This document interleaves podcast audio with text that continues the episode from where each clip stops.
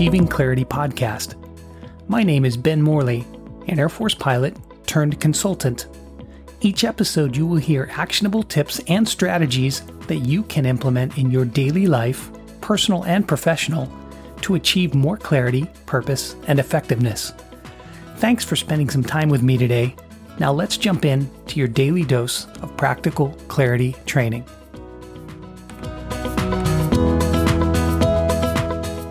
Hello, everyone, and welcome to the Achieving Clarity podcast with me, Ben Morley. I hope you're doing well. This topic on calling comes from notes I took from a conversation I had with a friend, Paul. So, on calling, I grew up with what could be identified as an unhealthy understanding of calling, and maybe some of you have as well. Some of those around me made the subject of finding your calling into an event of a certain type, a tremendous episode, an experience, an encounter of significant proportions. And the more eventful your calling was, this meant the more right it was. Now, this can be troubling, especially if you have not had such an encounter. It can lead a person who has not experienced such a powerful event to conclude that they therefore do not have a bona fide calling in their life. So, the first thing I want to say about calling and finding and understanding your calling is that calling is a gradual awakening. It is not an event. Now, it may include events, but it is not an event in itself. So, if you think about the Bible story of Moses and the burning bush, or Paul on the Damascus Road, or a modern day equivalent, you can be led to believe you need to have such an event in your life to have a relevant calling. You do not. Another result of the calling as an event culture is the creation of a hierarchy of callings. That if you have not had a grandiose experience like that, then somehow your calling is less important than it is for those who have had the encounter. For those that have not had the big experience for their calling, many have faked one. There are those who invent stories or exaggerate events so they can feel like they fit in with the expected norm of what qualifies to be part of the calling club. So in my youth, there was this talk about Moses and his burning bush encounter, but what no one referred to or saw value in speaking about was that Moses spent 40 freaking years in preparation, in adjustment, in renewal, in change, in new inventions of himself beforehand. Moses had 40 years of preparation before the event everyone focuses on. Moses did not come to that event the same person as he was before, all because of his four previous decades decades of deep internal work. Calling tends to be taught as this burning bush moment while completely ignoring the backstory to it. But for Moses, there was indeed a backstory, and there always is. But since talking about process is boring and not as sexy as the event, we do not dwell on the process. We do not dig into it. We do not make the process the norm for what you should look for. And so today, I want to make the process the new norm and also normalize that you never need to have an event in your calling. Let's normalize the fact that you do not need one, nor should you go look for one, or assume if you do not have an event, that then your calling is less than those few who have. We do not want those who sit in the audience listening to someone's burning bush moment and think to themselves, mm, I've never had one of those, so something is wrong with me. I guess I am a lesser version than the rest of these people. No, you are not. Additionally, the celebration of the calling as event culture can create an us versus them hierarchy. Even worse, it can trigger those who truly do have a calling and are following in it to abandon their work and search for what they now perceive as a real calling because of the creation of this artificial separation, this us versus them stratification. I want to strengthen you in the discovery of your calling and pass this on to others as you teach calling in whatever way or capacity that you do. I believe you are born with your calling built in by the manufacturer, God Himself. Let me explain what this means. When I talk about your calling that is inbuilt from the moment you are conceived, I am not talking about a calling that you find or discover as you age. I am talking about a calling that was on board before you had a body or a brain or a heart. Your calling is attached to your soul, which is your essential self. Your soul is who you are without a name, a skin color, a nationality, a sexuality, your politics, religion. Your soul is who you are. You had a soul before you had a body or a consciousness, and your calling came with the arrival of your soul. So that's what I mean when I say you were born with it. I am not saying you were born into it or you get it after a few years of nurture. No, no, you were born with it. Of course, most of us do not know what our calling is straight away. So nurture and environment and culture can assist in discovering your calling, or they can delay it or pers- postpone it. Many of us received no help at all in our formative years with our callings. Some of us were very hindered by our upbringing in regards to finding our calling. Some of us have been completely sidetracked from our calling only to become aware of it and align with it later in life. This is why Solomon taught to train up a child in the way they should go, not in the way we think they should go, not in the way the family heritage has gone. It does not matter that the parents want their kids to be a doctor or a lawyer. I have experienced this a lot with Eastern cultures, where there can be expectations of the children to train into a certain profession or just step into the role of the family business. In family lines and in some of these cultures, from the moment the kids were born, they are groomed into becoming a member of the lineage, whether it is their calling or not. This is why, by the way, many people in royal families are terrible at being royal family members because they are born into this entrapment. They feel obligated to have to be this type of person, and that may not be how they are wired at all.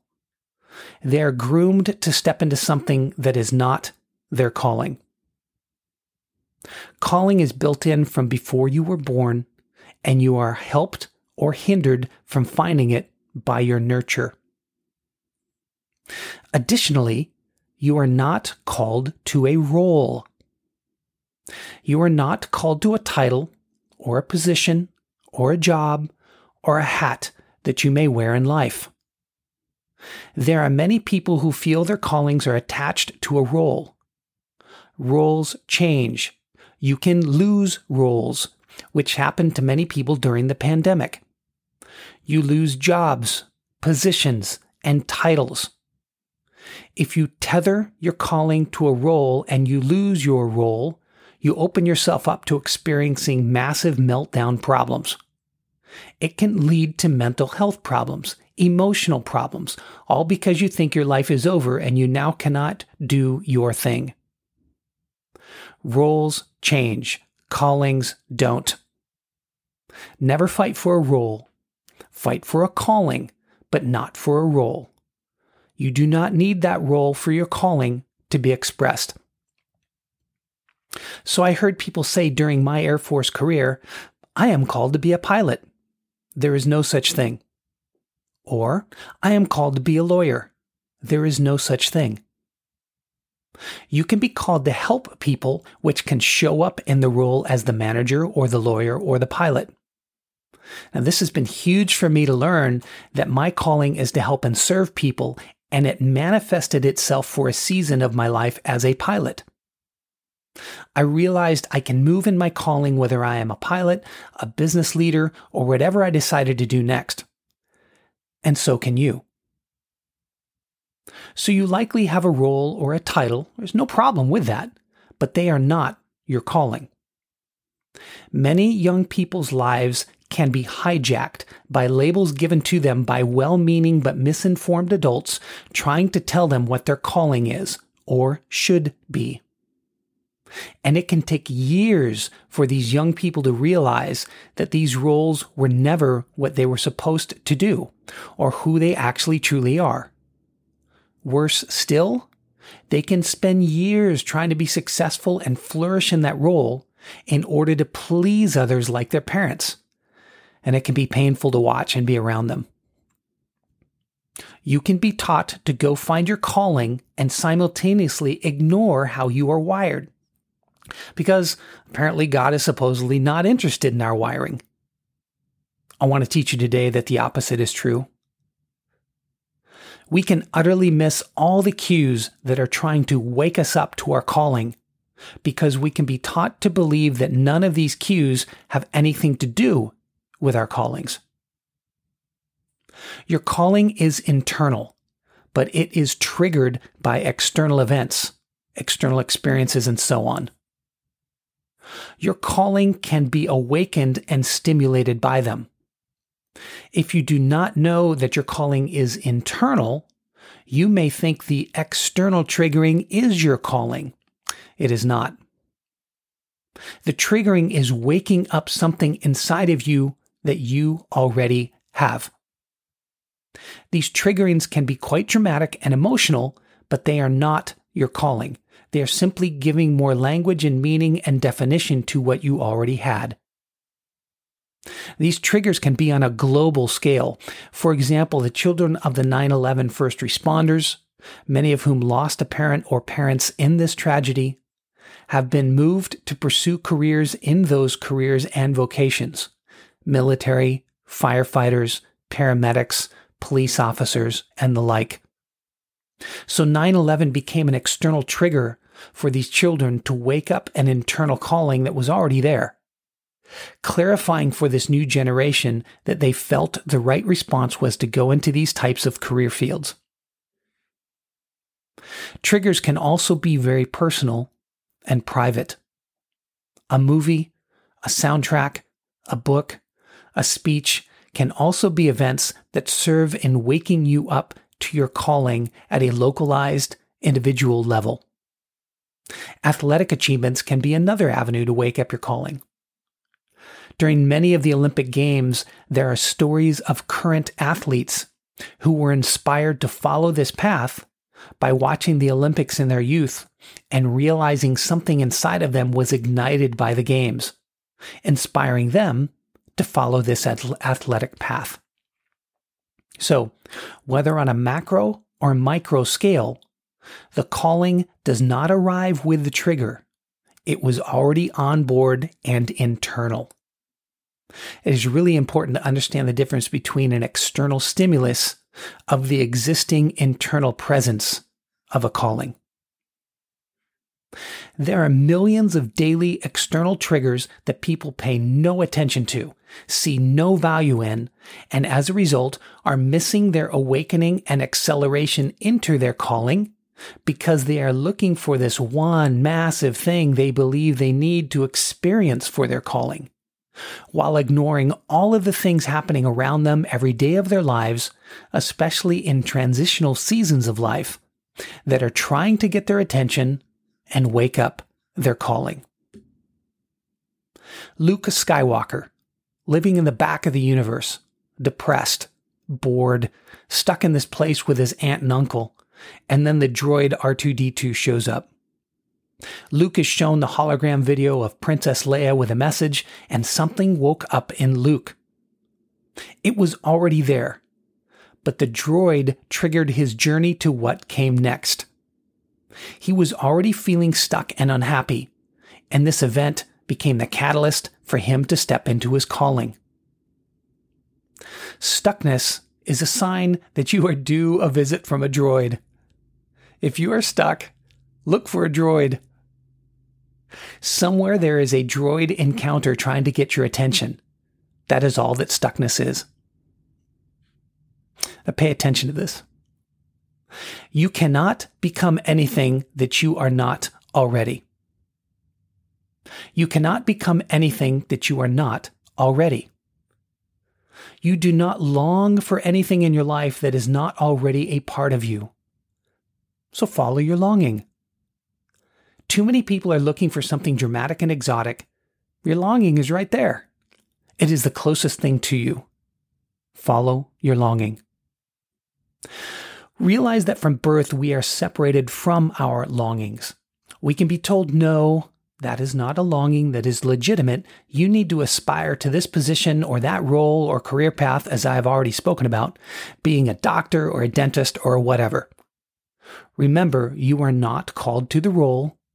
On a broad scale, you may be called to serve humanity. So leave all the options open as to how you might go about doing that.